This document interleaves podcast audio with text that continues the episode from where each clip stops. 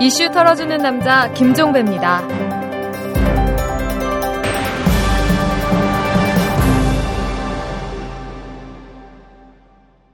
1월 12일 목요일에 전해드리는 이탈남 김종배입니다. 자, 오늘은 여러분께 특별한 부탁을 드리려고 합니다. 이 세상 돌아가는 일에 관심 많으신 분, 그리고 세상에 한마디 하고 싶으신 분, 이런 분들의 의견 광고를 받겠습니다. 10초 내지 30초 분량의 의견 광고를 보내주시면 저희가 엄선을 해서 방송에 포함시키겠습니다. 아주 기발하고 톡 쏘고 재미있는 광고 많이 보내주시기 바랍니다. 이 보낼 곳은 어, 이털남 트위터인데요. 이 트위터 주소는 오마이 이털남입니다. 그러니까 O-H-M-Y underbar 하시고요. E-T-U-L-N-A-M 이곳으로 보내주시면 됩니다. 여러분들의 많은 참여 부탁드리고요. 털기 전 뉴스로 넘어가도록 하겠습니다. 삼성전자와 LG전자 업계 최고 라이벌인 줄 알았는데 알고 보니 절친이었습니다. 가전제품 구경하시다 보시면 대부분 가격이 비슷하지요. 이게 다 이유가 있었습니다. 삼성전자, LG전자가 제품의 할인율을 비슷하게 맞추고 최저가 제품 생산을 동시에 중단한 사실이 오늘 공정위 발표 결과 드러났습니다. TV는 물론 노트북, 세탁기에 걸쳐 아주 대규모로 담합해왔다는 건데요. 2008년 10월에는 서초관 식당에서 만나서 10kg짜리 전자동 세탁기 중 가장 싼 것을 단종시키기로 하고 또 드럼 세탁기 가격은 60만 원 이상으로 올리자고 서로 짰다고 합니다. 2008년 9월에는 퀵 서비스까지 동원해서 정보를 교환하면서 노트북 가격을 인상했다고 하는데요. 이 정도면 절친을 넘어 형제죠, 형제. 언론사에 기록될 만한 중요한 대법원 판결이 오늘 있었습니다. 대법원은 특가법상 배임 혐의로 기소된 정현주 전 KBS 사장에 대한 검찰 상고를 기각했습니다. 이로써 천일 넘게 끌어온 정현주 사장 배임 사건 무죄로 결국 마침표가 찍혔습니다. 떠오르는 인물이 한 명 있죠. 바로 최시중 방송통신위원장인데요. 정현주 사장 1심 무죄 판결이 났던 지난 2009년 11월 20일 국회에서 1심이니까 끝까지 가봐야 된다. 대법원 확정 판결이 나고 책임을 져야 한다면 그때 책임지겠다라고 말씀하신 적이 있고 2011년 3월에 열린 인사청문회 때도 그때 상황 봐서 적절한 책임을 지겠다 말씀하신 적이 있습니다. 요즘 여러 측권 비리로 인해서 사퇴 압력 시달리고 계시던데 때가 무르익은 것 아닌가 싶습니다. 하늘하단 돈봉투 사건 이 사건 안전핀 뽑힌 채로 여기저기 날아다니는 폭탄 같은데요. 이게 청와대에서 터질 수도 있어 보입니다. 정도환 하늘하당 의원이 CBS 라디오 김현정의 뉴스쇼에 출연했는데 청와대 오더라는 단어까지 사용했어요. 모든 사람한테 인기 있는 사람이 당대표가 되면 그렇게 조직 동원하고 무리할 이유가 없는데 청와대가 내 편한 사람 당대표 좀 했으면 좋겠다. 그런 오더를 내려가지고 그걸 만들어 내려다 보니까 우리가 따르고 동원을 하고 그런 건 아니겠냐. 번번이 그랬다. 이렇게 얘기했는데요. 그럼 청와대가 지시하고 이상득 의원이 주도해서 친이계가 주도적으로 움직인 것이라는 질문에는 물론이다. 다 아는 얘기다. 이렇게 말을 했네요. 전당대회 골고루 청와대 오더에 따라서 이상득 의원과 친이계 조직 동원으로 선거를 치렀다는 얘기인데 검찰 수사의 핵심 항목들 연이어 터져나오는 여당 국회의원들의 증언에 따라서 하나씩 하나씩 쌓이고 있는 모양새입니다. 오늘 새벽 월선 원전 1호기 가동 중단됐죠. 원자로 냉각제 펌프 4대 중 한 대가 문제를 일으켰다고 하는 건데요. 한국 수력 원자력 측 자세한 원인을 정밀 조사한 뒤에 발전을 재개할 계획이다. 그러면서 방사성 영향은 없고 전력 수급도 문제 없다라고 얘기했는데 월성 1호기는 27개월 동안 대대적인 설비 개선 작업을 마치고 지난해 7월 재가동에 들어간 겁니다. 그런데 고장이 난 거죠. 환경단체들은 노후 가능성 높으니까 앞으로도 계속 문제 발생할 수 있다 우려하면서 폐쇄 요구를 하고 있습니다. 어, 이 문제 이렇게만 넘길 문제 아니니까 조만간 이탈남에서 한번 탈탈 털어보도록 하겠습니다. 하나라당 비, 상대책위원회 중 외부 비대위원 전원 총선에 나가지 않겠다고 오늘 결의했습니다. 김종인 비대위원이 회의하면서 정치적 뜻은 아무것도 가진 것이 없다고 표시하기 위해서 지역구고 비례대표고 비대위에 참여한 인사들은 추호도 생각이 없다는 것을 천명하자라고 제안했더니 다른 외부 비대위원들 모두 이에 동의한 걸로 전해졌습니다. 6명은 김종인, 이상돈, 이양희, 이준석, 조동성, 조현정 이렇게 6명입니다.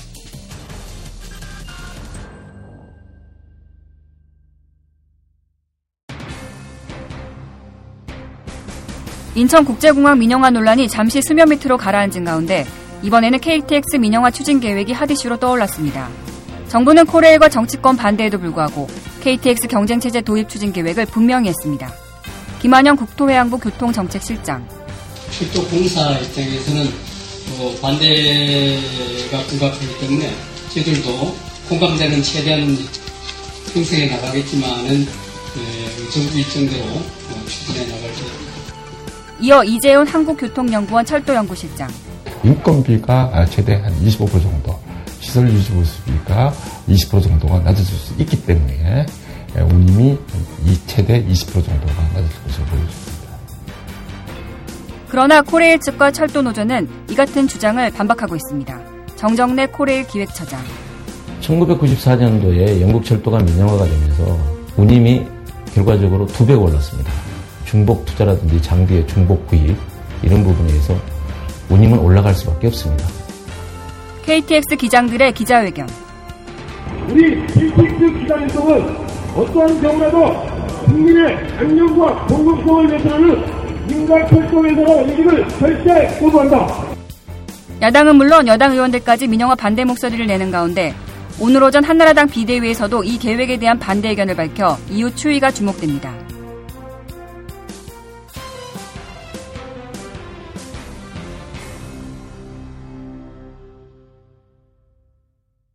KTX가 한 이슈로 떠올랐습니다. 이 사고가 났기 때문은 아니고요. 정부가 민영화하겠다고 팔 걷어붙이고 나섰기 때문인데요. 뭐 일찌감치 반대 입장을 발표한 야당은 말할 것도 없고 이 여당인 한나라당의 비상대책위원회도 바로 오늘이었습니다. 민영화에 반대한다라는 입장을 내놨는데도 정부는 폭주를 멈추지 않고 있습니다. 이 정부는 왜 임기 말인데도 다수가 반대하는 KTX 민영화를 밀어붙이는 걸까요? 오늘 이 문제를 털어보도록 하겠습니다. 제 옆에는 민주통합당 KTX 민영화 저지 기획단장을 맡고 있는 김진애 의원이 나와 계십니다. 의원님 안녕하세요. 네, 안녕하십니까. 네. 요즘 선거 준비 때문에 바쁘시죠? 많이 바쁩니다. 그렇지만 또그 이렇게 바쁜데 또 이명박 정부 이렇게 일을 만들어가지고 또 더 바쁘게 만드네요. 그러게요. 네. 근데 워낙 중한 사안이니까 네. 지금 이 문제에 대해서 잘 모르는 그 청취자분들을 위해서 일단 잠깐 제가 좀 개요를 소개해드리고 이제 그 이야기를 시작하는 게 좋을 것 같은데요. 네.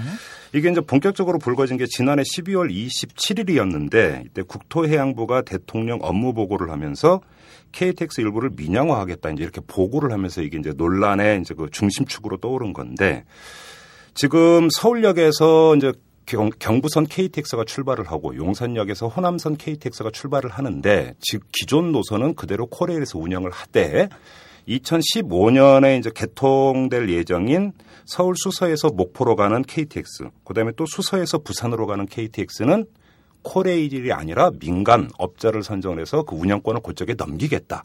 이게 지금 KTX 민영화 국토해양부가 잡고 있는 민영화 방안의 이제 핵심인데요. 이 문제에 대해서 지금 정치권 이건 여야도 없는 것 같습니다. 정치권 모두가 반대를 하고 있는데 정부는 계속 밀어붙이고 있습니다.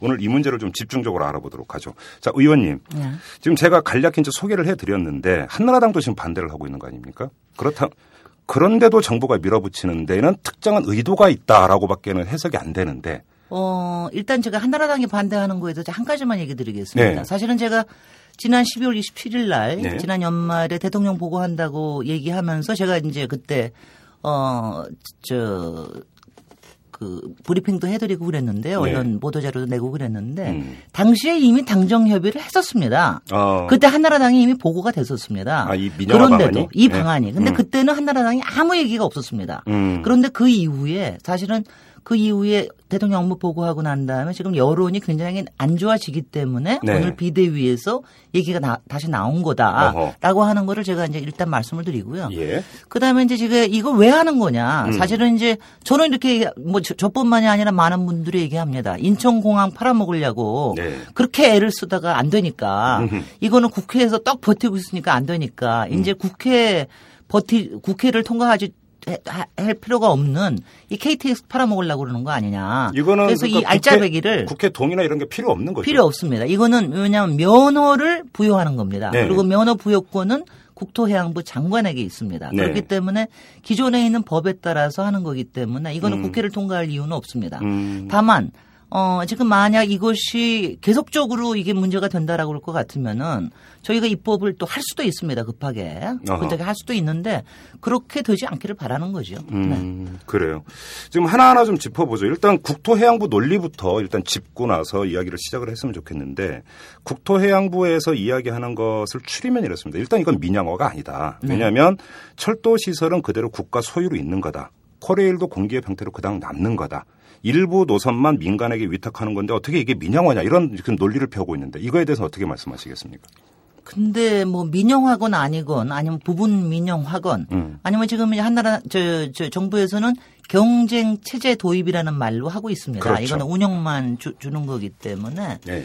그런데 이제 이런 겁니다. 이게 이름이 뭐, 뭐가 다 주, 뭐가 뭐가 중요합니까? 제일 중요한 건 뭐냐면 이거를 민간하게 앞으로 30년 동안 음. 더군다나 시설에 대해서 건설한 것도 아니고 음. 그러니까 초기에 투자도 별로 없이 30년 네. 동안 이 알짜배기 수익 노선을 준다는 것 자체가 네. 도대체 이 저희가 뭐냐라고 음. 하는 것이 분명히 얘기가 나올 수 있는 이거 거죠. 특혜다 이런 말씀이시죠? 뭐 이건 확실하게 특혜라고 볼 수 있고요. 네. 다만 이제 어 여기를 이걸 하는 과정에서 지금 이것이 그 앞으로 그 저 운임을 좀 내릴 수 있다. 한 20%더 내릴 수 네네, 있다. 뭐 네. 이런 이런 여러 가지 얘기를 하지만 아마 저도 만약 이걸 시작된다 그러면 초기에는 아마 운임을 내리는 이런 제스처를 할 겁니다. 음흠. 뭐 항상 민간 회사가 그러니까는요. 예. 그러다가 어느 만큼 자리 잡고 나면은 운임이 점점 올라가는 뭐 이런 이런 경우가 분명히 생길 겁니다. 결과적으로는 운임이 오히려 올라간다. 아, 뭐 영국에서 그랬습니다. 아마 이제 철도 민영화가 또 민영화의 종주국이기도 한 네. 어, 영국이 사실은 철도 종주국이기도 한데요. 예. 여기서 민영화를 했는데 거기서 이제 한 아홉 개론가 쪼갰습니다. 네. 20개인가 아홉, 아홉 개인가를 쪼갰는데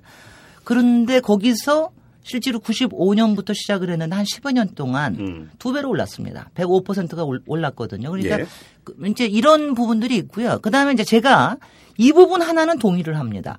그러니까 철도 부분이 독점 사업인 것이 맞습니다. 지금 현재가 현재가 그렇죠, 그렇죠. 예. 철도가 독점 사업이기 때문에 그 안에서 사실은 혁신이 일어나거나 음. 그 안에 맑아지기가 좀 어려운 부분들이 있습니다. 네. 사실 그래서 그동안 어, 운영과 음. 시설을 나눠서 철도 공사하고 그다음에 철도 시설 공단을 나눠서 하기도 했지만 예. 아직도 그런 것이 투명하지 않은 부분은 있습니다. 음. 그렇지만 그 그것이 이것이 독점을 깨기 위해서 이런 경쟁 체제를 도입한다는 게 음. 전반적으로 좋은 것이냐에 대해서는 문제가 있는 겁니다. 바로 그 지, 그러니까 그 점과 관련해서 또 국토해양부가 어떻게 주장을 하냐면 철도 공사가 너무 방만하게 경영되고 있다. 네. 그러니까 사고 잦지 않았냐.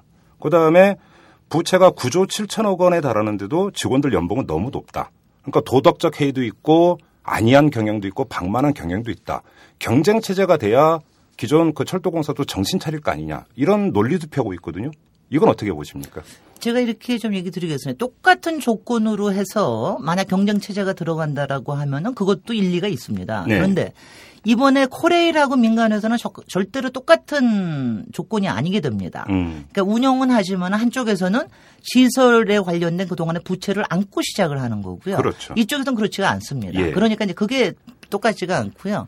그다음에 아시다시피 철도라고 하는 거는 항상 어, 여러 가지 안전에 관련된 운영, 운영 책임을 지는 곳이 상당히 있습니다. 네. 그런 부분에 대해서 민간에서는 아무래도 자유롭기 때문에 음. 이런 부분들에 책임을 지지 않는다는 것도 문제가 됩니다. 네. 그 다음에 또 기존 철도 제가 이러다 보면 제가 또 코레일을 너무 편을 든다고 생각하지 마시고요. 그만큼 제가 구조적인 걸 직시를 해야 된다고 얘기를 드리는 겁니다. 음. 그러니까 뭐냐면 철도공사는 지금 우리의 그 벽지 노선이라든가 뭐 네. 새마을 무궁호 같은 것도 다 적자입니다. 그렇죠. 예. 그렇게 이 적자 노선을 그대로 운영을 하고 있거든요. 예. 그러니까 여기서 나는 적자를 사실은 지금 현재도 KTX에서 수익이 나기 때문에 그걸 가지고 상당히 적자 보조, 보존을 그렇죠. 하고 있습니다. 예, 예. 이걸 뭐 이런 걸 보고 우리가 교차 보조라는 얘기를 합니다. 교차 보조. 네네. 음. 서로 이제 한쪽에서 이익이 나서 그러니까 음. 가령 LH공사가 분양주택에서 수익을 내서 임대를 지어라. 이런 음. 것처럼 마찬가지로 네. KTX에서 수익을 내서 나머지 적자가 나는 운영, 노선에 메꿔라라고 음. 하는 이런 교차 보조라고 하는 정책을 써왔는데 이것이 완전히 무너진다는 겁니다. 네. 그렇게 되면은 이제 앞으로 그러면 저 철도공사의 여러 가지 적자를 보존할 일은 이거는 국민 세금으로 해야 되고 저쪽에서 이익은 가져갈 거고 네. 이게 문제가 되는 거죠. 그렇죠. 이제 네. 그 점과 관련해서 지금 자료를 찾아보니까 작년도 그 철도공사 자료를 보니까 KTX에서는 3,200억 정도 흑자가 났는데 네. 다른 부문에서 뭐 5천억, 3,500억 이렇게 이제 적자가 난 걸 이걸로 메우는 네. 이런 저 경영 상태던데 만약에 이제 그 새로운 노선에 대해서 다른 민간업체에 줘버리면 코레일은 적자를 보존할 수 있는 창고가 오히려 막혀버리는 거니까. 그렇습니다. 줄어드는 거죠. 코레일이 오히려 부실화가 더 가중될 수가 있는 거잖아요. 바로 그렇습니다. 논리가 오히려 이건 말이 안 되는 거 모순된 논리인 것 같은데. 국토... 아니 그러니까 왜 이렇게 돈 번다는 거를 갖다 기업 적으로 주겠다 그러는 거난 도저히 이해가 안 되는 겁니다. 그러니까 자, 단순하게 생각해서 그렇습니다. 네, 그럼 한번 정리를 해보죠. 지금 의원님께서는 민간 기업에 이걸 준 건 명백한 특혜라고 말씀을 하셨어요. 그렇습니다. 그러면서 또 한편으로는 철도 독점 체제가 갖고 있는 문제가 있는 것도 인정한다고 말씀하셨습니다. 네. 그러면 어떤 대안이 있을 수가 있을까요? 어, 이게 이제 상당히 문제, 이게 이제 보통 어려운 문제가 아닙니다. 이제 음. 제가 이제 조금만 저 전문적인 얘기를 드리면 네. 우리가 사실은 조금 국토가 작지 않습니까? 그렇죠. 그러니까 우리가 지금 전체로 다 해가지고 한 3,500km 정도밖에 안 돼요. 음. 그런데 이렇게 연장 노선이 작은 데서는 사실은 경쟁 체제가 쉽지 않다라고 음. 하는 게 이게 학계 정설입니다. 아, 최소한 5천 킬로 이상은 돼야 된다라고 어. 하는 겁니다. 그러니까 어. 가령 일본 같은 경우가 7개의 민영화 회사로 이게 쪼개져 있는데 일본이 2만 킬로가 넘습니다. 우리보다 국토도 크거니와 그다음에 그, 그다음에 음. 이제 훨씬 더 기차가 발달돼 그렇죠. 있습니다. 예, 예. 그래서 저는 그래서 이게 운영으로 해가지고 이 독점 체제를 깬다는 거는 상당히 어려운 일이다. 음. 그 다음에 어, 저는 사실은요, 뭐 여기다 이렇게 얘기하면 그러는데 제가 지난해에 국정감사 때 바로 이 문제 때문에 제가 사실 국정감사에서 굉장히 많이 지적을 했습니다. 당시에 선로 전환기 문제, 안전 문제가 워낙 생겨서 많이 지적이 됐는데 네. 제가 이렇게 얘기했습니다. 지금 뭐 경, 경쟁 체제 운운하지 말고 국토부에서 낙하산만 내려보내지 마라. 그러면은 이거 다 깨진다. 예. 이거 왜 이게 왜 그러느냐 하면은요.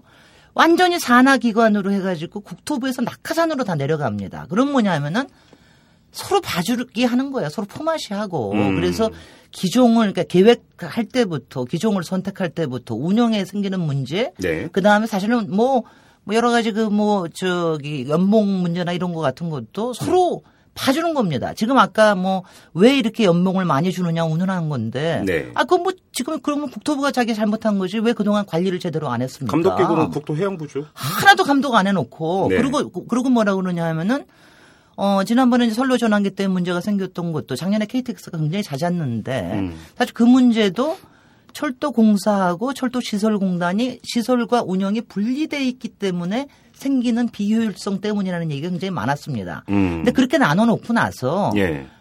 국토부는요 서로한테 핑계를 대는 거예요. 문제가 생기면 이쪽 조지고 저쪽 조지고. 그래서 저는 하여튼간에 이, 이, 이거 제가 그래서 지난번에 정확히 얘기했습니다.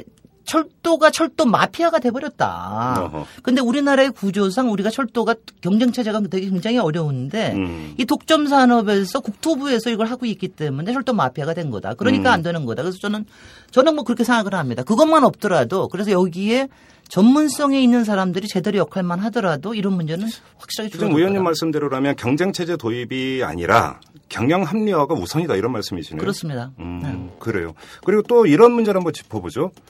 그 민간에게 넘긴다 하더라도 그 민간업자는 열차를 운영을 해야 되는 거 아닙니까? 열, 열차를 마련을 해야 되는 거잖아요. 네. 그런데 지금 이렇게 알아보니까 이게 한 220량 정도 열차가 필요한데 네. 2015년 초에 개통할 예정이라고 한다면 도무지 이 그 220량을 그때까지 제작이 불가능하다 이런 이야기도 나오던데요. 그렇습니다. 그 얘기도 상당히 상당히 있어서요. 예. 이 과정에서는 사실은 뭐 무슨 이게 사단이 있는 것이냐. 사실 은 음. 지금 이제 거론이 되는 기업이 한 세 개 정도가 관심을 갖고 있다고 그러는데 어느 어느 기업입니까?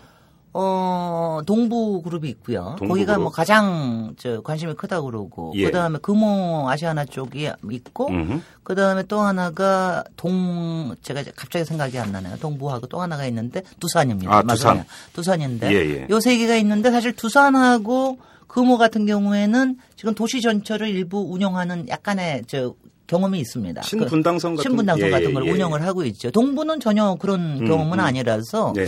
아마 이 과정에서는 코레일을 흔드는 것뿐만이 아니라 지금 사실 코레일 쪽에 철도 노조나 이쪽에서는 그거 걱정합니다. 아마 기관사들 다 빼가지고 가고 나, 난리 날 거다 오히려. 그렇겠죠. 네, 예, 네. 예, 그래서 예. 그거를 오히려 교란시킬 것이다. 그리고 어허. 오히려 안전성을 교란시킬 것이다 어허, 하는 예. 뭐그 부분이 분명히 있을 것이고요. 네. 그다음에 아마 뭐 또 외국에서도 뭐 여러 가지 도움을 받겠다 해가지고 어 아마 외국에서도 아마 일부 자본을 좀 여기에 투입시키면서 관련하지 않을까 뭐 이런 생각을 하고 있습니다. 왜냐하면은 업체 업체가 선정되면 그 선정된 업체가 자본을 유치하는 방식으로 유치하면서 하는 거죠. 거- 그렇습니다. 각 음. 업체가 컨소시엄을 구성을 할 수가 있거든요. 래서 그렇죠. 그 예. 과정에서 일본의 무슨 어떤 회사라든가 뭐 음. 외국의 회사가 거기에 들어올 수 있는 가능성도 있습니다. 어. 네. 근데 또 일부에서는 이 만약에 업체가 선정이 되면 이 업체가 그 열차를 사들이는 게 아니라 리스를 할 거다 이런 전망도 나오던데요. 말이죠. 민간 회사가 돈을 벌기 위해서라면 예. 무엇은 못 하겠습니까? 뭐 별거 다 할 겁니다. 그런 음. 그런 과정을 아니면 그 과정이 눈에 보이듯 뻔하, 빤합니다. 더군다나 음. 제가 또 저기라는 거는 그 여러 가지 기종 선택하는 문제나 이런 것들도 있거든요. 예. 그 저기 차량 예. 뭐 이런 부분들 같은 같은 데서도 상당하게 영향을 발휘하려는 이런 생각을 할 겁니다. 분명히. 어, 그래요. 그러면 만약에 지금 그 이야기 나오는 대로만 된다면 만약에 운영권을 확보하는 업체 입장에서는 자기네 돈 들여서 철로 가는 것도 아니고 네. 열차를 사는 것도 아니고 땅 짓고 헤엄치기네요, 그러면. 사람을 훈련시킨 것도 아니고 그렇습니다. 바로 이게 뭐냐면 땅 짓고 헤엄치고 음. 30년 동안 어, 그것도 도랑치고 가재 잡고 네. 돈을 긁고 진짜 특혜네요, 그러면. 특히 이상입니다. 저는 이거는 특히 이상일 뿐만이 아니고요. 예. 사실은 저희는 상당히 걱정이 되는 게 이제 이게 바로 안전 문제로 가거든요. 그 다음에는 그렇죠. 항상 이렇게 돼가지고 문제 생기는 게 항상 항상 뭐냐면 코레일에서도 지금 여러 가지 경영 선진화하거나 이런 운운하는 것도 하지만 사실은 돈을 줄이는 방식으로 하기 때문에 아까 의원님이 말씀하신 대로 이제 뭐 신규 업체가 생기면 코레일의 어떤 이제 전문 숙련 인력을 빼갈 거고 그러면 그렇습니다. 코레일은 또 신참 인력을 써야 되면 그럼 숙련도는 떨어지는 거고 그렇습니다. 그럼 동반적으로 이게 뭔가 부실로 나타날 수 있는 거고 그렇습니다. 그렇게 되면 왜냐하면 이게 바로 안전 문제. 왜냐하면 이제 음. 이게 말이죠. 고속 그 버스를 면허를 주는 게 아니거든요. 그렇죠. 러니까 뭐냐면 철도라는 건 굉장히 다릅니다. 그러니까 보- 우리가 보통 왜 지금 얘기하는 게 항공이나 네. 무슨 뭐 통신이나 이런 거 같은 건 다 민영화 됐는데 왜 이건 안 되냐 그러는데 철도에 철도는 딱 하나만 가는 겁니다. 그리고 음. 이게 다른 데하고도 다 연결이 돼 있기 때문에 고속철 하나만이 아니라 네. 이렇게 됐을 때는 이게 다른 지선들하고도 이제 그 시간이라든가 운영 시간 이런 거를 다 지금 여- 연결을 하거든요. 근데 그런 당연하죠. 것도 예. 그런 것도 안 되고요. 그다음에 예. 안전 체크하는 것도 예. 서로 미루게 되거나 이런 경우가 음. 굉장히 많이 많게 될 겁니다. 그래요. 그 철도 시스템 문제도 있지만 또 이 소비자 입장에서는 또 혹할 수 있는 게 있어요. 만약에 경쟁 체제가 진짜 도입이 돼서 요금이 낮춰진다면 뭐 꼭 나쁜 건 아니지 않느냐 이렇게 볼 수도 있거든요. 근데 아까 의원님께서는 그러니까 초기에는 그러니까 요금이 내려가겠지만 장기적으로 아마 요금이 올라갈 것이다라고 전망을 하셨는데 네. 좀 그걸 좀 풀죠. 그렇게 전망하는 어떤 구체적인 근거는 어떤 겁니까? 아니 뭐 구체적인 근거라고 볼 수는 없고요. 예. 왜냐하면 이제 통상적으로 어떻게 민간 회사가 했을 때 대부분들의 이용료가 올라와 있다 이거죠. 음. 유일하게 그렇지 않은 데가 사실은 일본이 좀 그렇지 않습니다. 일본은 민영화를 아홉 개로 놓았음에도 불구하고 그것 때문에 전체적으로 뛰질 않았어요. 근데 어. 일본 같은 경우에는 아홉 개가 사실 각자의 노선을 다 직접 운영을 하기 때문에 서로 네. 간에 경쟁 체제가 분명히 있다는 겁니다. 음. 그런데 아까 얘기한 대로 영국 같은 경우에는 거의 한 10년 동안에 110%가 올랐으니까는요. 네. 이런 경우는 어떻게 할 수가 없는 거죠. 어차피 민간업체라는 게 이제 이윤을 극대화하는 어떤 논리가 있는 거고 여기다가 만약에 외국 자본까지 유치를 하면 또 배당도 해줘야 되는 거고 그렇죠. 그렇습니다. 항상 배당 때 이익 배당 때문에 그렇죠. 항상 문제가 되는 거죠. 결국은 이제 그게 모두 이제 그 이용객에게 전가가 된다. 이렇게 이제 뭐 정리를 할 수가 있겠네요. 네. 예, 여러분은 지금 오마이뉴스 그 이털남을 듣고 계십니다. 그런 자 그러면 일단 이런 여러 가지 문제가 있고 국토해양부는 그런데 모르쇠로 하고 있습니다. 계속 밀어붙이고 있습니다. 특혜 시비가 날 것이 불을 보듯 뻔한데도 밀어붙이는 것은 아예 귀를 막고 있거나 전혀 그걸 고려하지 않고 다른 더 절실한 이유가 있다고밖에는 볼 수가 없는 거거든요. 저는 청와대에서 오더가 있기 때문에 한다고 생각합니다. 그러니까 바로 그 점인데요. 네. 청와대는 어떤 판단을 하고 있는 걸까요? 아니 청와대는 그러니까 청와 이- 그러니까 제가 뭐 맨 처음에 얘기한 대로 음. 인천공항 팔으려고 그렇게 별별 다 했습니다. 네. 부분 민영화 한다고 그랬죠. 예. 또 지분 매각한다고 그랬죠. 예. 국민주 공모한다고 그랬죠. 별걸 다 해도 네. 도저히 안 되니까. 어. 근데 아, 왜, 왜, 그러니까 제가 여쭤보는 게 왜 민영화에 그렇게 안달을 냈냐라는 거죠. 도대체? 아니 뭐 저기 뭐야 목마른 사람도 있을 테고 배고픈 사람도 있을 테고 뭐 더 뭐 그런 사람도 분명히 있을 거고요. 음. 그 다음에는 이제 이게 그렇습니다. 왜냐하면 저희가 어 지금 사실은 이제 그동안 이명박 정부 내내 뭐 4대강 가지고 22조에서 한 30조 투입을 해가지고 상당히 통원, 통원 쪽에 많이 예, 했는데 예, 다 예. 끝나지 않았습니까, 솔직히. 예, 예. 그거 다 끝났고. 사실 음. 인천공항 같은 경우도 민영화에서 일부의 이익을 좀 챙겨주려고 한다는 얘기가 많이 있었는데 어허. 여기 이, 이것도 아마 그거에 대한 임무를 완수하는 거의 한 부분이 아닐까. 다만 음. 거기에 지금 이제 국토부 같은 경우에는 사실은 이제 국토부는 저도 제가 이제 국토해양에 속해 있으니까 작년에도 사석에서는 이 얘기를 많이 했습니다. 왜냐하면 이제 작년 여름부터 냄새를 심하게 피우기 시작을 했거든요. 그래서 네네. 그래서 예. 제가, 제가 뭐 그런 얘기를 많이 했는데 한마디로 모르쇠가요. 딱 그 얘기 하나밖에 안 합니다. 경쟁체에 도입하면 음. 독점이 깨집니다. 네. 이거 하나만 얘기를 한다는 뜻은 제가 여태까지 쭉 몇십 년 동안의 경험에 의하면 관료가 딱한 네. 가지만을 얘기할 때는 딴 거 없습니다. 오도가 있는 겁니다. 그러니까 관료도 납득을 못하니까 설명을 못한다. 그렇습니다. 이렇게도 해석을 할 수 있는 거죠. 딱 그런 겁니다. 딱 예. 오도가 있, 습니다 우리 앞에 바로 지금 어, 국토부에서 만든 예. 그 자료가 있는데 예. 이거 이렇게 돼, 돼 있지 않습니까? 113년간의 코레일 철도 독점 이제는 국민의힘으로 끝내야 합니다. 요거 음. 하나만 되풀이하는 겁니다. 이렇게 독점하는 걸 깬다라고 하네. 자기네들의 감독 어, 감독 기능이라든가 이런 것들, 그 다음에 자기네들의 경영 합리화 부분, 그 다음에 음. 기술 발전에 대한 거, 또 국민의 안전에 관련된 부분, 음. 이런 부분들에 대해서는 없이 여기에다 독점을 깨면은 아마 될 수 있다. 이런 음. 식으로만 계속 이럴 때는 이거는 딱 정치적인 겁니다. 그 다음에 이거 말이죠. 제가 이것도 여기에 지금 국토해양부라고 안 적혀 있는데 이거 지금 테레비가 아니라서 여기에 예. 2012년 1월이라고 국토해양부라고 안 적혀 있습니다. 여기에. 네, 그러네요. 예. 국토해양부라고 적혀 있어야지 되거든요. 사실은 자료가. 이제 그 문건은 국토해양부가 작성하고 문건입니다. 맞고. 예. 네. 그런데 국토해양부가 이런 식으로 말하는 거는 이거는 아이 뭐 한나라당이 이러고 나오면 제가 이해를 하겠어요. 국토해양부에서 이런 식으로 문건이 나오는 거는 이거는 정치적인 거 아니면 절대로 안 되는 겁니다. 음, 그렇습니다. 청와대의 오더다.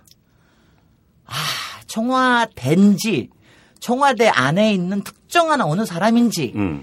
뭐 그게 조직인지 음. 어느 개인인지 네. 뭐 이거는 이거는 이거는 모를 일이죠. 그거는 그거는 저 낙검수로 가셔야 될 것 같습니다. 그렇습니까? 네. 하나만 더 여쭤보겠습니다. 저기 저희가 파악한 바로는 지금 국토해양부가 추진하고 있는 일정이 이달 안에 민간 업체로부터 이 사업 계획서를 받고 네. 3월 중에 사업자를 선정을 하고 네. 6월 안에 면허를 발급한다. 이런 계획 하에 지금 일정을 추진하고 있다고 들었는데 그렇게 파악하고 계십니까? 그렇습니다. 네, 상반기에 끝나겠다 그럽니다. 그러면 지금 재미난 게 3월 말에 사업자를 선정하면 되돌리기가 힘들잖아요, 현실적으로. 꼭 그렇지는 않습니다. 근데 왜냐하면 이거는 협약 협약을 하는 거하고 음. 실제적으로 마지막에 실질 계약을 하는 거하고는 다르기 음, 때문에 음, 음. 그 면허를 발부하는 그 시간까지는 음. 저희가 되돌릴 수가 있습니다. 왜 여쭤보냐면 네. 3월 말에 왜 하필이면 3월 말일까? 총선을 앞두고 있다는 바로 거죠. 그렇습니다.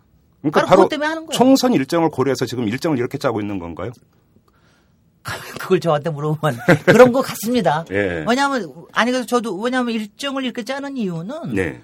바로 다 그렇습니다. 그러니까 총선 전에 음흠. 전에 적어도 되돌릴 수 없는 정도까지는 가야 그렇죠 기정사실을 해버리는 거죠. 예. 그래서 지금 그 언론이라고 하는 게 지금 지금 여론이 굉장히 중요한 때입니다. 네. 지금 다행히 오늘 한나라당 비대위에서 음. 이 문제의 심각성을 이제 좀 인식을 한 것 같아요. 음. 어, 그동안은 당정 그 보고가 있었음에도 불구하고 전혀 모르고 있다가 음. 솔직히 한나라당은요. 한나라당이 아마 이런 게 당정 협의회에서 보고가 들어왔으면 아마 이거 심각성 전혀 몰랐을걸요 아마. 음. 왜냐하면 그 사람들은 이런 거 뭐 당연히 해야 된다라고 항상 생각하는 사람들이니까. 네. 12월 달에 보고 있었는데 전혀 몰랐다고 그럽니다. 네. 그런데 그런데 지금 이제 신경을 아예 안 썼던 거군요. 그러니까. 신경 안 씁니다. 음. 아 제가 이제 이런 얘기까지 오늘 철도 때문에 나오긴 했지만 국토해양위에 올라오는 대부분의 법안들이 네. 한나라당 의원들이 뭐 하든 당정협의나 마든 저 정부 여당 한꺼번에 해서 올라오는 것들이 대개 민영화에 관련된 것들이 많고 민간한테 여러 가지 이익을 주려고 하는 거, 특혜 주려고 하는 것들이 워낙 많아서요. 예. 아마 여러 사람들 그, 그쪽 사람들의 눈에는 아마 이거 뭐 이거 당연한 아마 이렇게 코레일 철도, 철도 독점 끝내야 됩니다. 그러면, 아, 아무렴 그러고 말고 아마 그랬을지도 모르네요. 알겠습니다. 저 의원님과의 이야기는 여기서 잠깐 끊고요. 이 철도 노조를 연결을 하도록 하겠습니다. 지금 당사자이기도 한데 철도 노조에서는 이 문제를 어떻게 받아들이고 있는지 잠시 전화 연결을 하도록 하겠습니다. 네, 전화로 연결할 분은 이 철도 노조의 김용남 기획국장입니다. 자, 국장님. 예, 안녕하세요. 예, 안녕하세요. 일단 예. 이전부터 좀 여쭤봤으면 좋겠는데 오늘 아침에 사건이 네. 있었다고 들었어요. 그러니까 국토해양부에서 이 그 사업에 참여하기를 희망하는 민간업체를 불러서 간담회를 했는데 예. 이 과정이 상당히 이상했다는 얘기를 들었는데 그 얘기부터 좀 해주시죠. 어, 저희들도 이게 보기에 좀 황당했는데요. 네. 이게 처음에 애초에 이제 국토부 주관으로 철도협회에다가 요청을 해서 이제 업계들을 모 철도 관련한 업계들을 모아놓고 간담회를 이제 사업 설명회를 하기로 했었어요. 네네. 근데 애초에 장소는 이제 선정되기를 이제 메리어트 호텔에다가 잡았어요. 강남에 있는. 예. 예. 근데 메리어트 호텔에 이제 저희들이 집회 신고를 하니까. 어허. 그리고 나서 이제 하루인가 이틀 지나고 나서 또 장소를 어, 또 역삼동에 있는 르네상스 호텔로 또 바꿨어요. 네. 그래서 저희들이 이제 사전에 이제 뭐 언론에도 보도가 되고 뭐 이런 이래서 그런지 모르겠는데, 음. 어, 오늘 아침에 저희들이 이제 글로 가서 기자회견을 하려고 예정을 하고 있었는데, 네. 어, 이 르네상스 호텔에는 뭐 아무도 이렇게 안 오는 거예요. 아, 이제 그 노조에서 가서 기다리고 있는데. 예, 예. 예. 그래서 이제 뭐 투탄 기자회견을 하려고 또 했는데, 그래서 확인을 해본 거니, 해보니까 그 전날, 그러니까 어제죠. 네. 어제 저녁 늦게 이제 국토부에서 진행하는 걸로 또 바꾼 거예요. 음. 그러니까 이게 뭐 공공치 작전하는 것도 아니고. 그러니까 국토해양부에 있는 과천청사에서 하는 걸로. 예, 예, 예. 그렇죠. 그래서 뭐 어. 뭐 저희들은 출입은 아예 뭐 들어가지도 못하게 하고. 예. 심지어는 이제 그 국토부 출입 기자들조차도 통제를 했다고 그러더라고요. 아니, 뭔 큰 비밀이 있다고 그렇게 통제를 하나요? 아니 그러니까요. 이게 저희들 상식적으로 이해가 안 가는 게 예. 자기들이 국토양부가 이게 자기들이 주장하는 것이 떳떳하다면 네. 국민들이 알 수 있도록 다 이렇게 공개하면서 이야기를 해야 되는데 네. 그것도 장소를 몇 번씩 옮겨가면서 공공수 작전 하듯이 이렇게 옮겨가면서 그것도 이렇게 음. 진행한다는 게 도저히 이게 납득이 안 가요. 그러게 오히려 국민 앞에 공개하고 국민 의사를 수렴해야 되는 거 아닌가요? 예, 맞죠. 이게 어 저희들 답답한데 그래서 저희들 노조에서도 이제 국토양부 관계자들을 이렇게 그 전날 그러니까 이틀 전에 이제 면담도 했었는데 네. 국민들 여론 수렴을 하겠다 네. 토론도 하겠다 해놓고 네. 뒤에서 이제 호박 까듯이 이제 비공개적으로 이렇게 막 음. 지새끼도 아니면서 이제 이렇게 진행을 하는 거죠. 그래요. 그래도 호텔 사용료는 절약을 했네요. 아무튼. 근데 모르겠는데 예약을 했는데 했으면 예약금은 물린지도 모르겠죠. 아, 또 그럴 수도 있겠네요. 예. 좀 이런 질문을 드릴게요. 지금 김진애 의원님하고 이제 앞서서 여러 가지 이야기를 나눴으니까 중복 예. 질문은 드리지 않을게요. 일단 좀 예. 궁금한 게 예. 지금 그 특정 업체가 사실상 내정 게, 내정된 게 아니냐라는 의혹이 일고 있다고 들었는데요. 철도노조에서는 어떻게 파악을 하고 있습니까? 그 저희들 판단에도 사실상 내정된 게 되었다고 봅니다. 이게 왜 그러냐면은 지금 거론되는 업체가 유력한 거는 동부건설이라고 지금 나와 있고요. 네. 동부건설 쪽은 지금 사업 계획서까지 지금 완성이 됐다고 저희들은 듣고 있고요. 사업 계획서가요? 네, 사업 그러니까 이게 이 이제 어 호남 고속철도나 수도권 고속철도에 대한 음. 사업 설계서가 있어야 되거든요. 그래서 네. 우리는 이렇게 이렇게 운영하겠다. 어허. 라는 것을 국토부에 내고 그럼 어. 국토부가 이거 이렇게 사업 계획서를 보고 면허권을 주게 돼 있습니다. 예, 예. 행정 절차로. 그런데 이제 이거 오늘 긴급하게 이제 업계 간담회 했던 이유가 음. 그럼 사업 계획서를 어떻게 쓸 쓰게 하는 건지를 이제 그런 걸 설명하는 자리인 것 같아요. 제가 바로 그것 때문에 여쭤보는 건데 아니 예. 정부의 예. 가이드라인이 나와야 사업 계획서가 작성되는 거 아닙니까? 예, 맞습니다. 그런데 지금 그, 말씀은 지금 뒤바뀌어 있다는 얘기잖아요. 예, 예. 그러니까 정부의 구체적인 일정도 나와 있지 않은 상태에서 비공식적으로는 일정을 또 진행하고 있어요. 음. 국회를 통해서 저희들 여러 차례 그 국회뿐만 아니라 저희들이 직접 찾아가서라도 그럼 일정을 내라. 구체적으로 국토부가 어떻게 진행할 건지 일정을 네. 달라고 했는데도 예. 결정된 게 없다. 1월 중으로 결정할 거다라면 어. 되풀이하고 어. 지금까지도 한 번도 이렇게 구체적인 쉽게 말 로드맵을 낸 적이 한 번도 없어요. 그래요. 네, 근데도 비공식적으로는 뭐 전문가 간담회 했다. 음흠. 그리고 업계 간담회도 한다. 뭐 이런 거는 또 진행되고 있어요. 그래요. 철저하게 비공개로 하고 있는 거죠. 그런데 동부건설을 의심하는 근거가 예. 그뭐 사업계획서를 작성한 것 같다라는 것 말고 예. 다른 근거가 있습니까? 어, 뭐 사실은 이게 뭐 정확하게 뭐 자료로 나와 있지는 않는데. 네. 애초에는 제가 들은 거는 대우건설에서 이게 준비를 했다라고 들었고요. 작년부터. 네. 대우건설이 근데 대우건설이 지금 법정 관리에 들어가 있어가지고. 네. 그 금융권 대출 받는 게 쉽지가 않다라고 그럽니다. 어허. 그래서 이래서 사업권 자체가 지금 어 추진하는 것을 동부건설로 지금 넘겼다 그러고 네. 그러니까 대우건설은 이제 여기 컨소시엄 형식으로 지금 이렇게 2대 주주 정도로 참가할 의향을 밝히고 있는 걸로. 아 그래요? 그러면 문제는 여기서 문제는 나머지 업체들이 실제 이제 하겠다는 업체들도 음. 근데 시간이 오늘부터 해서 이제 만약에 한다면 이게 3월 말까지 지금 사업 그 면허 신청서를 접수받게 돼 있거든요. 네. 근데 다른 업체들은 동부나 대우 같은 경우는 작년 뭐 한 7, 8월부터 준비를 했었거든요. 네. 그래서 사업 계획서가 아주 치밀하게 짜져 있는데 예. 실제로 다른 업체들은 이제 부랴부랴 사업 계획서를 내자면 졸속으로 낼 수밖에 없는 거죠. 뭐 경쟁에서 밀리겠죠, 당연히. 예. 예. 그러니까 이것도 이제 또 다른 특혜인 거죠, 이게. 그러면 혹시 동부건설과 예. 현 정권이 어떤 뭐 특수 관계 있다고 보시는 겁니까? 저희 뭐 사실 증거는 없습니다. 네. 구체적으로 뭐 어떻게 되어 있느냐. 음. 근데 이제 저희들은 이제 추측을 할 수밖에 없는데 왜 네. 국토부가 음. 이렇게 사실 국민들 여론이 사실은 상당히 안 좋잖아요. 네. 그리고 한나라당조차 내부에서도 의원들이 이게 반대하고 있는데. 네. 근데 장관이 이거를 진짜 누가 봐도 무리할 정도로 지금 이거 밀고 나간다는 게. 예. 도저히 상식적으로는 이해를 안 가요. 이게 이제 업계 말하자면 이게 재벌들이 로비가 없었다라면 예. 이 과연 이렇게 이게 가능한 거냐? 아하. 네.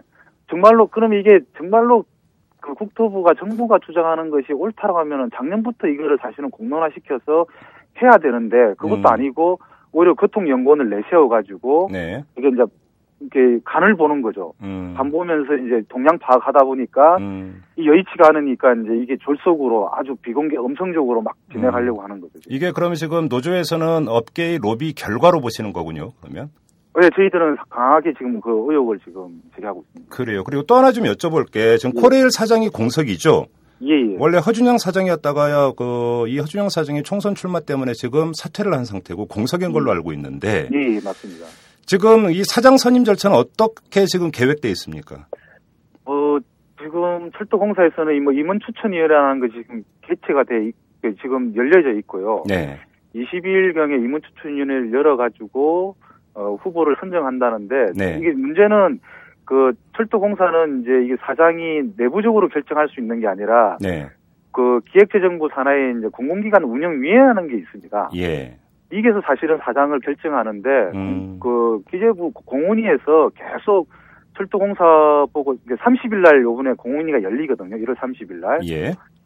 그러니까 이 1월 30일 날 맞추기 위해서 빨리 임원 추천위를 열어가지고 빨리 사장 추천해 달라고 수차례 이렇게 어, 연락이 왔다고 그러더라고요. 도저히 사실 물리적으로 안 되는데 지금 억지로 철도공사가 지어 짜가지고 20일 날 이제 임원 추천 열어, 열어서 추천하는 걸로 지금 되어 있습니다. 그럼 저희들이 이제 이걸 또 의혹, 의혹밖에 안 되는 거지만 네. 왜 이렇게 급하게 하려고 하는 거냐는 거. 보통 이제 허준 예전에 앞전에 이제 사장이 이제 강경호 사장이라고 해서 그 이전에 이제 이명박 대통령 서울시장 할 때 있었던 이제 측근이죠. 네. 서울 메트로 사장 했던 사람 측근인데 이 사람이 2008년에 비리건으로 이렇게 구속이 됐어요. 네. 그러면서 사장을 안, 하, 그, 이제, 사장이 이제 퇴임을 했는데, 그때 당시 그 사장이 발령이 안 난 게 한 6개월 정도가 발령이 안 났어요. 계속. 음, 음. 그런데 이번에는 허준현 사장이 나가고 나서 지금 두 달도 안 된 사이에 지금 사장을 임명하려고 하는 거죠. 그러면 이렇게 서두르는 네. 것은 그 네. 사장을 빨리 앉힌 다음에 내부 이른바 내부 진압을 하기 위해서다 이렇게 보시는 겁니까? 예, 저희들은 그렇게 보고 있습니다. 뭐 그래 혹시 그러면 뭐 사장 하마평 돌고 있는 사람이 있습니까? 아, 예전에는 이제 뭐 국토부 쪽 사람이 이제 그런 되기도 했는데 네. 아직까지 뭐 윤곽에 잡혀 있는 게 저희들도 몰라요. 근데 음, 음. 하나는 다른컨대 어쨌든 어 정권이나 아니면 국토부에서 지금 강하게 자기 입맛에 맞는 사람을 내려보려고 하고 있다는 것은 나는 확실한 것 같습니다. 네, 그래요. 예. 마지막으로 이런 질문을 드릴게요. 국토해양부에서 민영화를 추진하는 논리 가운데 하나가 예. 코레일이 너무나 부실화돼 있고 도덕적 해이가 심하다라는 겁니다. 그러니까 예. 껄핏하면 사고 나고. 예. 그런데 임금은 높고.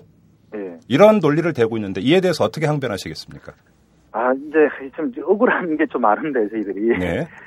일단은 그 이제 이 국토부가 방만하다 비효율이다. 음. 그러니까 이걸 주장하는 국토부가 이거 이걸 만약에 일반 시민들이 그걸 주장한다면은 저희들이 충분히 이해하고 그 고쳐야 되겠는데 국토부가 이 주장을 한다는 게 진짜 이건 적발사정도 유분수다 네. 이런 말을 드리고 싶어요. 왜 그러냐면은 지금까지 철도공사는 철저하게 사실은 이렇게 국토부나 정부 지침을 따르고 있거든요. 지휘를 받아왔죠. 예. 예. 지금 일단은 공공기관 사장조차도 공공기관 운영위원회를 거쳐야 되고 음. 그다음에 각종 지침, 기재부 지침들이 많습니다. 네. 두 번째 이제 감사원 감사도 해마다 받거든요. 예. 그리고 세 번째가 또 국토부가 그 턱하면은 특별 감사를 해요. 기간 감사를 하거든요. 네. 뭐 기동 감찰도 하고 음, 철저하게 음. 그런 통제들을 해왔는데 네. 그것뿐만 아니라 얼마 전까지 이제 부사장 같은 경우는 국토부 관료가 관료가 그 부사장이었어요. 어허. 예, 철도 기간에 보면은 이렇게 수장들이 보면 대부분 다 낙하산으로 내려와요. 네네네. 네, 정부의 네. 입맛에 맞는 사람. 그, 그 사람들이 내려와가지고 다 만들어 놓은 사실은 철도 공사인데. 예. 근데 이게 철도 공사 종사자들 사실은 혼자 현장에서 묵묵히 일하는 사람들한테 이거를 책임을 떠넘기다시피 음. 이걸 이야, 일한, 이야기를 한다는 게 저희들은 도저히 이해를 할 수 없고 두 번째가 임금이 많다는 게 물론 이제 절대 다수의 지금 사실 비정규직에 몰려 있는 사람들이나 음. 영세 사업장에서 일하시는 분들보다는 월급이 많은 것은 사실입니다. 네. 이거는 부정할 수 없고 그래서 저희들이 철도 노조가 지금까지 뭐 임금 더 올려달라고 파업해본 적은 한 번도 없었거든요 지금까지. 네. 근데 이제 정부 지침에 의해서만 계속 올렸던 건데 근데 좀 억울한 게 또 어떤 게 있냐면은. 음.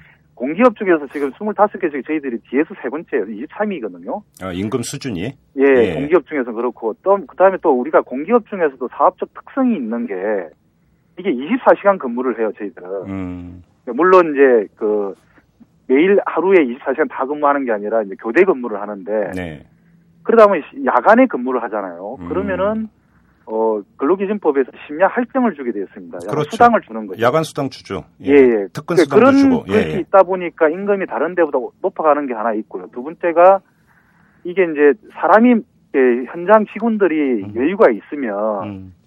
그러니까 땜빵을 안 들어가는데 예. 예를 들어서 차가 함께 예를 들어서 몇 시부터 부산 가야 되는 차가 있는데 그를 차를 타야 될 사람이 예를 들어서 뭐 부모님 돌아가셨다. 그럼 음. 차를 못 타잖아요. 네. 그러면 여유 스페이, 스페이스, 스페어가 있는 게 기관사가 들어가야 되는데, 음. 들어갈 사람이 없어요. 음. 스페어가 없는 거예요. 그러면은, 음. 결국은 다른 사람이 들어가보면 이건 시, 간외 수당을 또 주게 돼 있어요. 음, 음. 예, 예, 예. 예, 예, 이런 부분에서 사실은 인건비가 많이 차지한 한 거는 있는데, 이거를 저희들이 뭐 일도 안 하고 인건비를 받아가는 것처럼 이렇게 음. 이야기한다는 게 저희들은 좀 억울하죠. 알겠습니다. 그건 그렇고 마지막으로 짧게 하나만 더 여쭤볼게요. 예. 지금 그 철도 노조에서 그러니까 그 철도 공사 이제 직원들이 결의를 한 것 가운데 하나가 이직은 안 한다. 만약에 예. 민영화가 되면 예. 이렇게 좀 결의를 한 걸로 제가 알고 있는데 예. 예. 만약에 그렇게 전제를 해놓고 그런데 만약에 민간업체가 선정이 됐다 그러면 그 예. 사람들은 어디선가 기관사도 이제 그 고용을 해야 되고 그러겠죠. 정비 인력도 고용을 하고 해야 되는 것 아닙니까? 예. 근데 만약에 코레일 직원들이 안 간다면 그 인력은 어디서 조달할 수 있는 겁니까? 조달할 방법이 그 경력직은 불가능하고요. 네. 아마 이제 기관사 같은 경우는 이제 이제 관련한 이제 학교들이 좀 있습니다. 어. 네, 이제 뭐 철도 학교 이런 게 있는데 예. 경력이 이게 사실은 철도 기관 철도 공사도 철도 기관사 면허증을 따려면은 음. 작게는 한 6, 7년, 길면 한 15년씩 걸려요. 음. 근데 이제 그 이제 사회 기관사 경험도 없는 사람이 교육만 이수했다 해가지고 차를 타면은 이건 필연적으로 대형 사고이죠. 어. 그래서 철도공사 직원들이 근로 이직을 하지 않으면은 음. 현실적으로 불가능한 개통이 불가능한 거죠. 아 그렇습니까? 예. 예, 알겠습니다. 말씀 여기까지 듣겠습니다. 고맙습니다. 예, 감사합니다. 네. 이슈 털어주는 남자? 어, 뭐 저는 뭐 털어봐야만 먼지밖에 안 나오는 도덕적으로 완벽한 남자다. 그런 저는 생각을 가지고 있는 것입니다. 예, 라디오 방송은 그저 그냥 내가 가끔씩 뭐 라디오에서 하는 주례 연설 그거 정도만 들으면 된다. 그런 저는 생각을 가지고 있습니다. 에 라디오 그래 안 그래? 네, 지금 김용담 철도노조 기획국장하고 얘기 나눠봤는데요. 다시 김진애 의원하고 이야기 나누도록 하겠습니다. 의원님, 이 김용남 국장하고 지금 전화 통화를 했는데요. 이 김용남 국장 같은 경우는 이 민영화가 이 관련 업계, 이 재벌의 로비의 결과 아니냐 이렇게 지금 분석을 하는데 어떻게 보십니까? 아니 그러면 어느 특정 로비 특정 기업의 로비든 네. 아니면 전체의 로비든 음흠. 아 이건 당연히 로비입니다. 그리고 음. 제가 로비가 나쁘다고만 얘기하지 않겠습니다. 이 사람들은 돈벌이들 음. 먹잇감이 되는 걸 찾아다니는 게 또 대기업들의 생리 아닙니까? 네. 그러니까 거기에 정부가 넘어간 게 문제지. 어허. 사실 이 대기업들을 보고 뭐라고 그럴 수는 없는 거고요. 음. 다만 아까 지금 얘기했는데 오늘 그 무산된 설명회 예.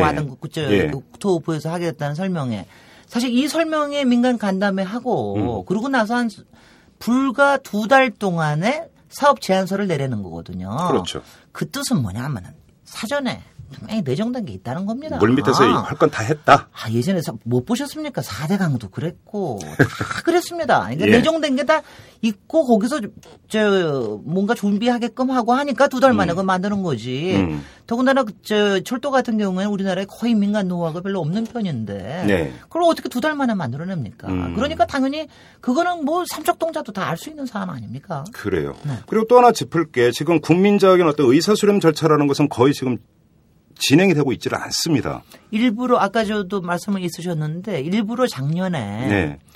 이걸 죽여놓은 것 같아요. 저도 9월 달에 그 교통연구원에서 공청회 할 때 처음으로 냄새를 맡기 시작을 했거든요. 네. 근데 그렇게 하고 아, 저는 여러 가지를 작전을 좀 썼다고 생각을 하는데 저는 허준영 사장이 그 자리에 앉아 있는 거. 음. 허준영 사장도 그 자리에 앉아 가지고서는 하여튼 별, 별 소리 안 나오게끔 했다라고 하는 것도 저는 그렇다고 생각이 되고. 네. 그 다음에 그 뭐 작년에 KTX 문제가 사고 많이 나가지고 그 굉장히 많이 정말 국정감사 예, 예, 기간 동안 그렇죠. 정말 예, 예, 까였는데 예. 일부러 맞아준 게 아닌가 지금 지금 이 생각까지 듭니다. 일부러 맞아줘서 이거 경쟁 체제 아니면 도저히 안 된다라는 하기 위해서 이런 게 아닌가 뭐 이런 생각이 들 설마. 정도로 설마 이런 생각이 들 정도인데 예. 아 그러니까는 저 아주 뭐 지금 조금 괘씸하고 저도 저도 같이 거기에 놀아난 게 음, 아닌가 하는 생각까지 음. 드는데, 하여튼 그런 것들이 좀 깔려 있습니다. 그리고 예. 그리고 이거를요 작년 같은 경우에 이제 이랬을 겁니다. 작년에 인천공항 민영화는 엄청난 이슈가 되지 않았습니까? 그랬죠. 예. 거기다 이것까지 불을 붙이면은 이건 도저히 자기네들이 헤어날 수가 없다. 음. 그러니까 조용히 조용히 하자. 음. 그다음에 전 또 이럴 수도 있다고 생각을 해요. 이건 저도 이제 꼼수에 물드는 건 아니고요. 뭔가 청와대나 정권 쪽에서 뭔가 약속이 있었기 때문에 네. 지금 하는 척 하는 거 아닌가. 왜냐하면 이거 저는 안 될, 안될 수밖에 없다고 생각을 하거든요. 도저히 이게 말이 됩니까? 네. 지금 될 수가 없는 일인데, 더군다나 네. 선거 국면에서 이민영을 밀어붙이는 게 도저히 안 되는 일을 한다는 게, 음. 아, 우리 이렇게 성의 보이고 있다라고 하는 거를 하려고 그러는 게 아닌가. 하여튼 저희는 여하튼 간에 속을 수 없습니다. 그래요. 이거는, 이거는, 이거는. 제가 여쭤보고 싶은 게 지금 정부 차원에서는 국민 의사 수렴 과정을 거의 지금 무시하고 날림으로 진행이 되고 있는데, 네. 그러면 국회가 나서야 되는 거 아닙니까? 당연히. 그렇습니다. 국토해양위원회에서 국토해양부 장관이든 누구든 불러 가지고 따지고 캐고 이런 적이 있습니까? 없습니다. 그러니까 지난 12월 27일 날 네. 대, 통령 보고한다고 그래서 제가 이틀 전에 그걸 제보를 받고 네. 바로 그 전날 보도자료를 내면서 그날 어, 국토해양부 장관이 한테 물어는 봤어요. 내일 네. 그게 업무 보고에 들어가느냐. 네. 그랬더니 그거에 들어간다라고는 했는데 그때도 내용은 상세하게 나오지 않았을 때입니다. 어. 그래서 어, 저희, 저, 미주통합당에서 어저께 네. 우리가 요번에 이제 이 부분에 대한 저지 기획단을 만들면서 네. 사실 이번 5일 회기 안에 지금 1월 달 회기가 이번 금요일까지입니다. 내일까지. 네. 그래서 바로 지금 현안 질의를 하게 음. 국토해양위를 저 소집할 것을 요청을 했는데 아, 지금 아무 답이 없습니다. 국토해양부에서? 네. 네. 아, 국토해양부가 아니죠. 이건 국토해양위에서 요청을 하는 거기 때문에 국토해양위가 결정을 하면 되는 겁니다. 그렇죠. 그러니까 한나라당 측의 위원장이 계신 국토해양위에서 아, 받아들이지 않고 있는 거죠. 한나라당 쪽에서 별로 결국은 한나라당 쪽에서 별로 관심이 없고 받아들이지 않고 있다는 얘기로도 해석이 되네요. 그러면? 그렇습니다. 어. 네, 바로 그렇습니다. 근데 오늘 뭐 아무튼 이제 한나라당 비대위가 이제 저런 입장을 내놨으니까 뭐 오늘 내 어떻게 입장 변화가 있는지 한번 그 정도 예의 주시를 해 보도록 하고요. 네. 아까 이제 그 서두에 이거는 어떤 뭐 국회를 거쳐가는 사안이 아니다. 네. 뭐그 일종의 인허가이기 때문에 국토해양부에서 그냥 면허증 내면 끝이다 이렇게 말씀을 하셨습니다. 그런데 네. 의원님은 이것은 절대 안 된다라고 말씀을 하셨습니다. 네. 그러면 국회가 이거에 대해서 제동을 걸 수 있는 여지 방법은 뭐가 있습니까? 딱 이거 있습니다. 지금 이제 이것이 한 게 2003년도에 저희가 법을 세 개를 만들었어요. 네. 제가 철도 기본법하고 그다음에 제가 정확히는 모르지만 하나가 공사법이 철도 공사법이고 예. 또 하나는 철도 시설공단법입니다. 예. 준말로 해서 예. 요세 법을 만들었는데 그 중에 하나가 철도 기본법 상에 예. 그때 민영화라는 말을 안 했지만 철도의 경영 개선이라는 측면으로 해서 네. 그때 이제 철도공사하고 시설공단을 나누는 거라든가 몇 음. 가지를 계획을 세우는 기본 계획이 있습니다. 음. 그러니까 그거에 근거가 되는 법이 바로 그 철도 기본법이거든요. 예. 그래서 그 기본법을 고치면 됩니다. 거기에서 이런 종류의 부분 민영화조차도 음흠. 못하게 만들어 놓을 수가 있습니다. 근데 음. 그래서 그거를 만약 만약 정부가 밀어붙인다라고 그럴 것 같으면 그 법을 고쳐서라도 막아야 된다고 저는 생각합니다. 근데 그 법은 그 면허증이 발급되기 전에 고쳐야 되는 물론이죠. 거죠. 소급입법 그러니까 안 되는 거니까. 소급 아니면 뭐, 뭐냐 소급을 할 수는 있죠. 그냥 네. 다만 그랬을 때 그런 부분들에 대한 어, 여러 가지 이제 민사소송이 걸릴 수가 있죠. 정부에 대해서. 그렇죠. 손해보상이라든가 예, 예, 이런 예. 것들이 걸릴 수가 있기 때문에 예. 그, 그러기 전에 해야 예. 되는 거겠죠. 아, 그러니까 이제 지금 얘기하신다면 만약 정부의 계획대로라면 6월 달에 면허가 네. 나오기 때문에 그 전에 법, 법으로 해서 저기를 해야 되는 거겠죠. 음, 네. 한나라당이 협조를 할까요? 아니, 뭐, 그, 한나라당이 정신 차리십시오. 인천국제공항도 우리가 열심히 얘기해서 국민 여론 하니까 하나라당도 다 정신 차리지 않았습니까? 네. 하나라당이 처음부터 정신 차리지 않았었습니다. 사실 작년 말까지 그리고 여전히 홍준표 대표조차도 음. 지분 매각 작년 말까지 얘기하셨던 분입니다. 네. 그렇기 때문에 이거는 끊임없이 국민 여론이 되면 네. 사실 뭐 여, 저 정당이라고 하는 거는 국민 여론이 끌어오르면 음. 좀말 들을 거라고. 아니 그래도 지금 왜 청와대 말 들을 일 있습니까 지금? 이것도 다행히 선거가 코앞이니까요. 그렇습니다. 네, 네. 알겠습니다. 네. 말씀 여기까지 나누도록 하죠. 김진애 의원님 고생 많이 하셨습니다. 오늘 고맙습니다. 네. 말년병장은 떨어지는 낙엽도 조심하는 법인데 이명박 정권은 정반대입니다. 조심조심하는 게 아니라 아예 폭주를 하고 있습니다. 탱크를 타고 말이죠. 보고 또 봐도 참 특별한 정권입니다. 지금까지 이탈남 김종배였습니다.